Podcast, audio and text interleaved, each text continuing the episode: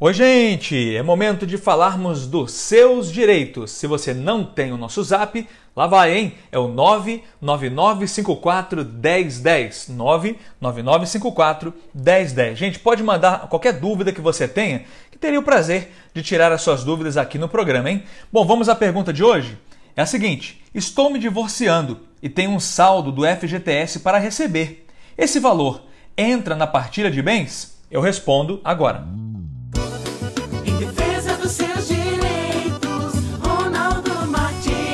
Bom, segundo o entendimento consolidado pelo Superior Tribunal de Justiça, as indenizações de natureza trabalhista adquiridas aí na constância do matrimônio deverão ser partilhadas.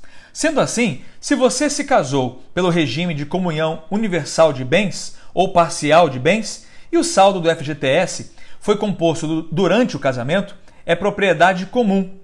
Logo, deverá ser dividido igualmente entre o casal no caso aí de divórcio.